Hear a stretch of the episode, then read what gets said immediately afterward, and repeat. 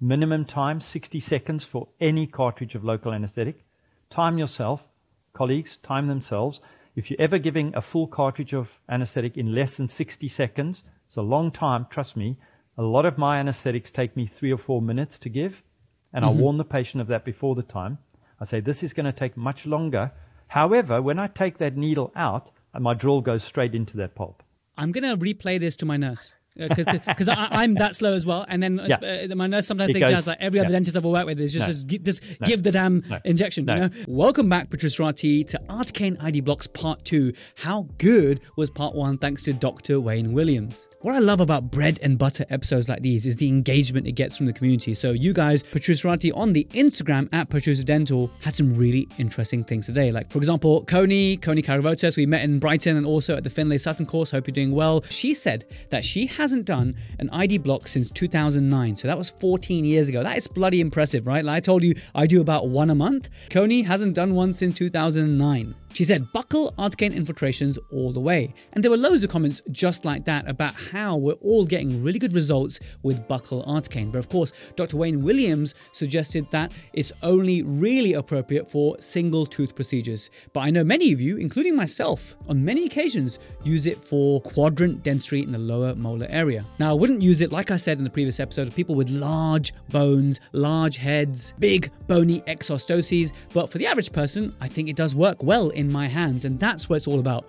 Don't change your technique if something is working well, unless there's more efficiency, more safety involved, or lower cost involved. But if you're not compromising a lot on those areas and something is working well in your hands, I wouldn't change anything about your protocol as long as you're safe, efficient, and cost effective. So, more power to anyone who's getting great success with buccal articane. I personally will say that by putting it in the attached gingiva. Now, something that oh hey, it's Dr. Albert also said on Instagram is the importance of attached gingiva. I find that the attached gingiva retains it, and probably by going in the attached gingiva, I'm entering that coll area that Dr. Wayne Williams talked about in the first episode, and therefore these emissary canals, these holes in the mandible, to allow our anesthetic to get in the right place. So if you're not getting good results like our colleagues are with buccal articane, consider putting some in the attached gingiva instead of just going supraperiosteal near the apical area and expecting it to diffuse into the bone. Like Wayne said in the last episode, it's not as simple as that. One thing I have changed about my technique after talking to Dr. Wayne Williams is although I'm very slow with my anesthetic, I sometimes speed up towards the end uh, for a, a subperiosteal, which I won't be doing so much anymore. But I think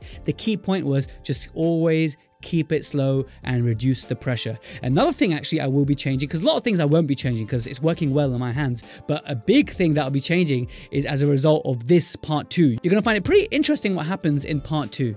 Just have a listen or have a watch if you're on the app or YouTube to this part. I've got a few videos I've taken of me giving a lingual infiltration and like if I've done a crap job and I'm doing something dangerous, say it live on air. I mean, it's we're not live, but you know what I mean. Say it on the podcast. I, it's a learning thing for me. And I thought, okay, wow, I get to show someone who's so experienced and written about local anesthetics, and I get to show you this video. So um, please, if I'm doing anything wrong, I want to learn, and I want everyone else to learn from if I'm doing something wrong. If I'm doing something right, please, please let me know as well. So a cool segment of this episode will be me showing you those videos, which I'm very excited and nervous about. So actually, show Dr. Wayne Williams the technique of giving a lingual infiltration the way I have seen a specialist oral surgeon do it. The story is that I was shadowing a oral surgeon and I saw him do this very interesting lingual infiltration, what I thought it was at the time, and I've sort of copied him. Okay, he's a specialist, he knows what he's doing, so I've been copying him and I've been getting, yeah, okay results. But I had this doubt in my mind. Is this something that could be made safer? And is it really respecting the anatomy in the best way? Is there a better way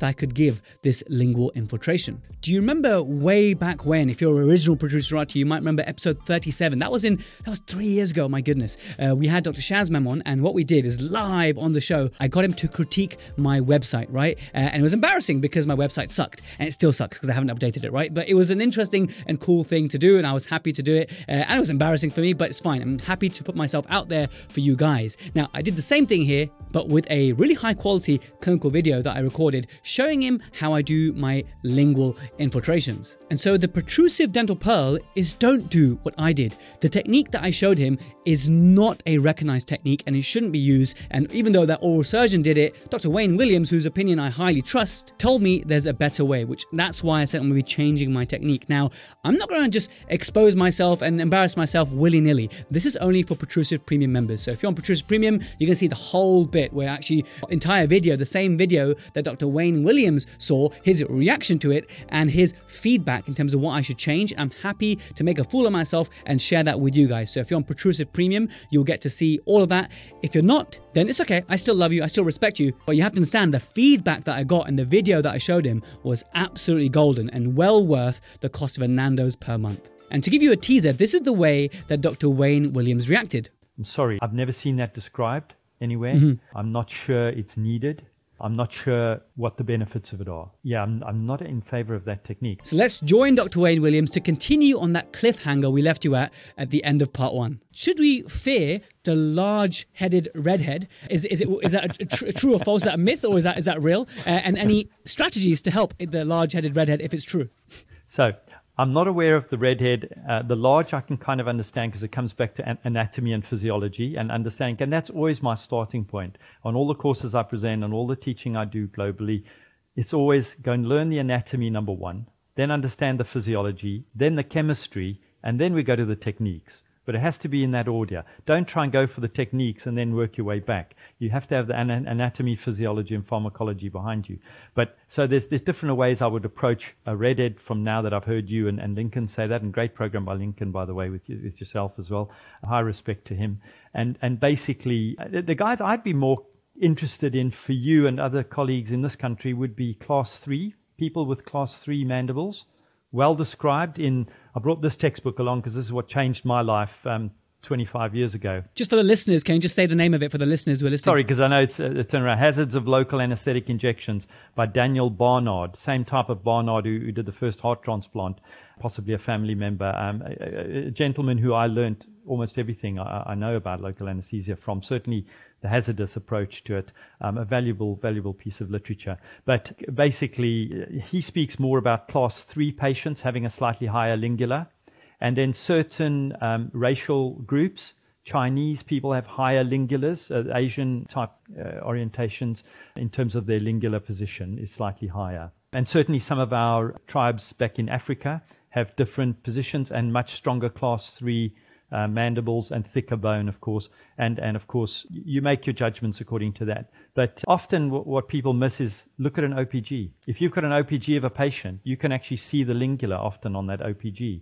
And you can then figure out from a cusp position in the mouth, you take a cuspal measurement on the OPG, say the, the upper six, and you measure that's 2.3 centimeters. 23 millimeters, then immediately you can then take your fingers and estimate at 2.3 millimeters put it in the mouth and say, right, that's where the lingula is lying up at that point, and then get yourself to go in. Just giving yourself landmarks, local landmarks. That is a fantastic uh, tip that someone could apply, and that's that's very useful. So really, case by case, and so maybe not the redhead, we don't know, but you know, large anatomy, thicker cortical plate kind of thing, that may be a concern. But I guess the the, the real clinical tip there is just aim higher because they probably have a yeah. higher lingula, yeah. uh, and that is a real applicable tip. Yeah. Now we talked about anesthesia failing, and one of the reasons I do a lingual infiltration is to prevent that, right? Now, you're probably going to say that don't bother with lingual, it doesn't work. Okay, that's totally fine. I'll stop my practice immediately if you, if you say it. But uh, what are your thoughts on lingual infiltrations yeah. to supplement and bolster your, your yeah. buccal? Is there any yeah. science behind it?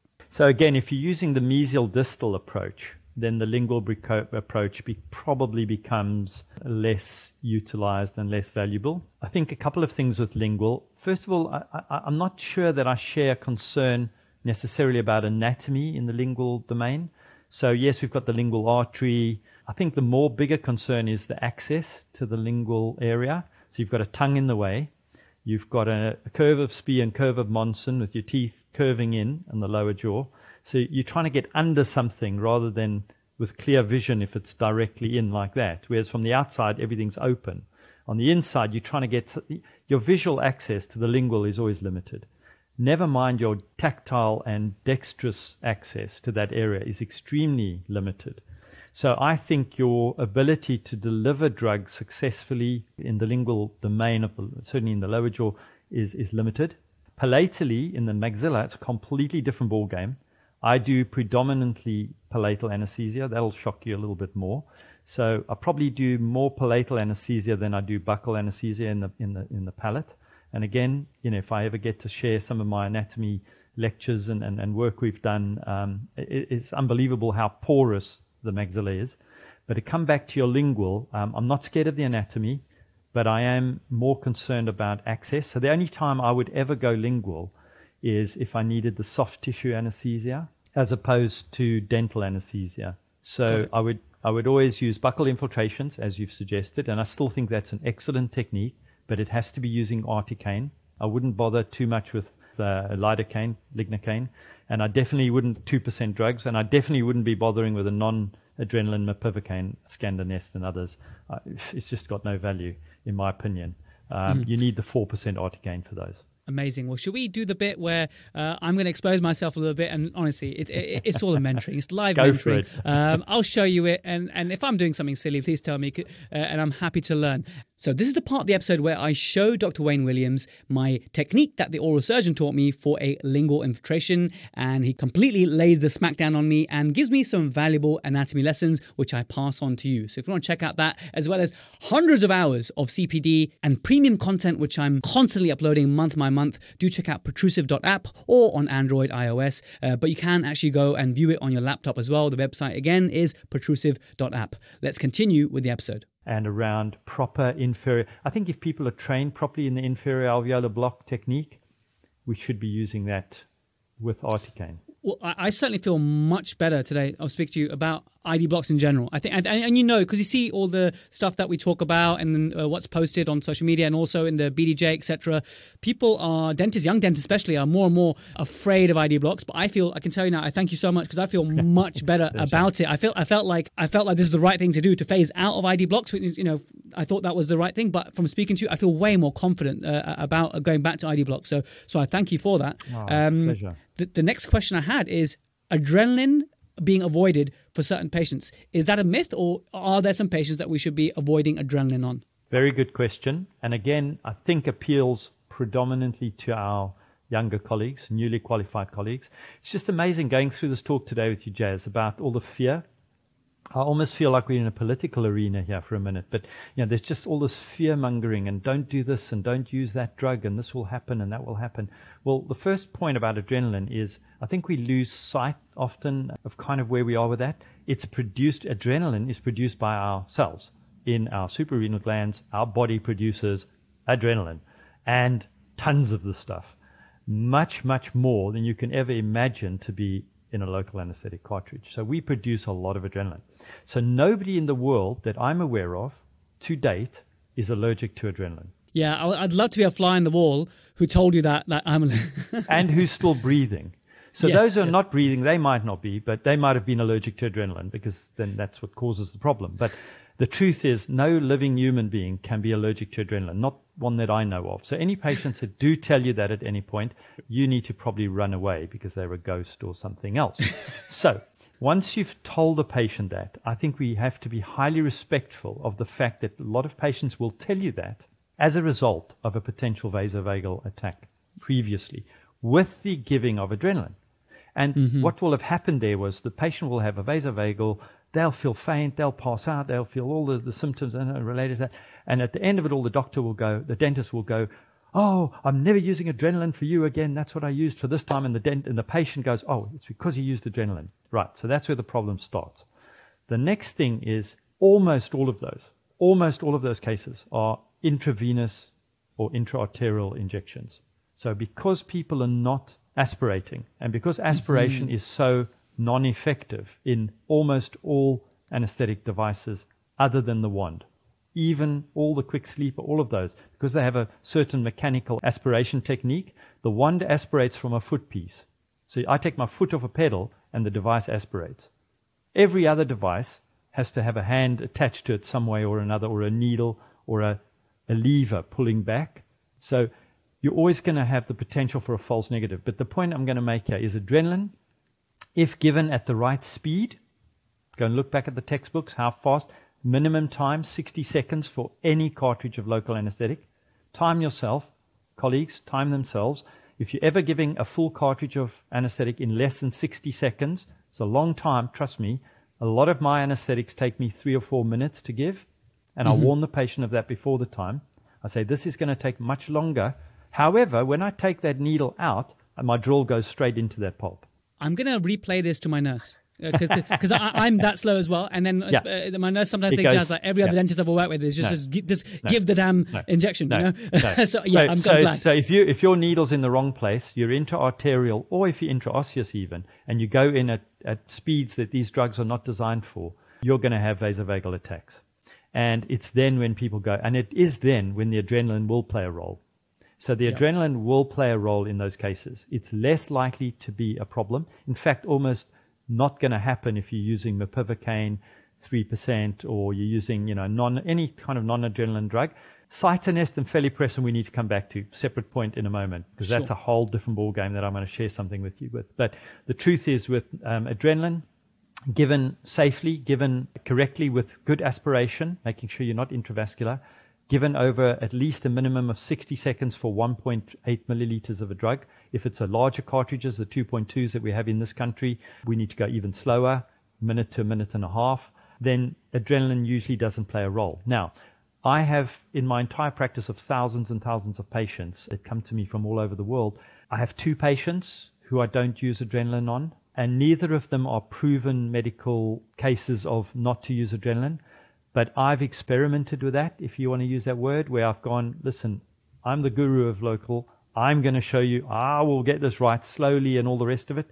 And they still have some form of excitement or reaction. It's not a vasovagal attack, but they don't feel well. A lot of it could be psychosomatic. yeah, yeah. I can't prove that it is or isn't psychosomatic, but in two cases, I say to the patient, look, we're going to use mepivacaine or Scandonest 3%, no adrenaline. However, if you require a procedure that requires a long period of time that I need profound anesthesia and you're going to be jumping around in the chair, then we're looking at sedation or we're looking at hospitalization or we're looking at something else where I can then monitor your blood pressure and pulse rate with a pulse oximeter and I can make sure that you're not having some reaction to this adrenaline. But effective anesthesia, it has to be. And I think that's a give the takeaway from this concept is you have to always put good profound anesthesia ahead of everything else. Now, even if that means that a patient has a mild tachycardia for 30 seconds, whilst you're giving that anesthetic and you prepared for that, you monitor it with a pulse oximeter, the patient knows it's going to happen and it's all over and you can control it. And again, slowly and s- small amounts. But I'm not aware of anybody who genuinely can't have adrenaline. Well, what about Um, cardiac risk patients or cardiac health? Because Wow. that's the, the the one where Wow. you know if someone's had a heart attack some time ago, they have a stent, and then automatically we think, oh, uh, avoid the adrenaline as a, as a thing. Is, is that a thing? Wow. Okay, so I want to just read something to you because this is something I'm faced with quite a lot. People ask this question. So I'm going to read you two things, if I may. Please. Citanest. Is, is that something you'd possibly consider or would have considered we, in we, your we education? have that. Yes, absolutely. Uh, we, we were taught that if they can't have uh, adrenaline because they're cardiac risk, then maybe uh, give a different type of vasoconstrictor. So, Jaz, I'm going to hold up four cartridges. I especially got these ready for this for this sort of talk. Can you Oh, see those? amazing. Yeah, yeah. Yeah, yeah, Now, two of them are the same thing. They're just articaine in a 1.4 or a 2.2 mil cartridge, um, only because manufacturers run out, etc., etc. And then the other two are lignocaine, one in 80,000 adrenaline, and the other one is the Scandonest 3% mepivacaine, no adrenaline. You will not see Citanest or felypressin in my clinic, and you haven't mm-hmm. seen that for at least 20 years, at least the last two decades. And the reason for that is, and I quote, felypressin, Citanest, is the active ingredient of Citanest. Felypressin acts on the venular side of circulation with no significant cardiovascular response. It can be seen as a less of a risk in compromised patients. That's according to respected colleague John Meechan up in Newcastle, Robin Seymour in their book, Pain and Anxiety Control for the Anxious Patient. However, according to Robinson, Pitt Ford, and MacDonald in their book, Local Anesthesia and Dentistry, however, felypressin has been shown to cause coronary artery vasoconstriction and cardiac arrhythmia and is thus not a benign alternative to adrenaline containing solutions in patients with cardiac disease. Wow. I, yeah, I had no idea. No Citanest, no felypressin in my clinic. Forget the risks it holds for pregnant patients. If you're keen on delivering a baby, that's use a bit of that towards the end of the pregnancy. That could help. but uh, you know, the Octapressin, fedipressin in there. But the the truth is, honestly, yeah, So, so we don't want to give an alternative in, in felypressin because of those reasons you mentioned. But in that patient who has some sort of a cardiac background, would you then also avoid the adrenaline by giving the plane? So, so there is I'd a use- there yeah. is yeah fine. So there is a sort of. Scandonest, yeah, Scandonest three percent. So for a patient with a known cardiac disease, and there are a whole list of those. I won't go into all of those, but they, they're well described in the literature. But for patients who are genuine or recent cardiac, major cardiac surgery, and you're having to do an acute procedure, you're in a difficult position because what actually happens, and this is back to the point I made about effective anesthesia, is that every single time you hurt that patient by not having effective anesthesia or long lasting anesthesia, their adrenaline levels go sky high anyway mm-hmm. by self induction. Mm-hmm. So their own body produces far more adrenaline into their body system than you could have injected. And therefore, they're having an adrenaline attack anyway, but it's just self induced. So profound and efficient anesthesia takes precedent in our clinic for all procedures and should, I believe, in most clinics. Even if that means slow, careful, calculated deposits of adrenaline if you're having to do a procedure over a long period of time. My point is, if you're doing a small DO composite, use your non-adrenaline containing drug, irrespective. You know, you, you, I mean, I don't, I don't use it. I use articaine and lignocaine for almost everything. But on the occasion where I've had the doubt, yeah, I'd use that. But if a patient's coming to me for an extraction, and I'm in a 50-50 doubt, they're getting articaine mm-hmm. in a controlled, calculated fashion. I'm just in awe. I, I, this hour's gone so quickly. It, it was an absolutely, uh, absolute pleasure to speak to you today, Wayne. You were, you were so hard hitting. You were so direct, uh, and you really uh, reassured me in a lot of the areas which, uh, me and the Protruserati had some misconceptions, and that is fantastic. Wayne, please tell me, like you're, you're, you're you're doing, you've done lots of teaching in the past. You're getting uh, into it again uh, because I know you got busy with clinics and stuff. Uh, where, how can we learn more from you? So uh, contact me directly, Jaz. I'm happy for you to give out my details. My email's usually the best way to get hold of me. I'm one of those guys. I get up at four, four thirty in the morning. You can always contact me between 4:30 and 8:30. But 8:30 I start with my patients most 4 days a week, but I do clear my emails on a daily basis and you'll know that from your experience with me, but I clear my emails every single day and um, if anybody gets hold of me by email, if you have my e- if you have my mobile number somewhere, you're always welcome to contact me.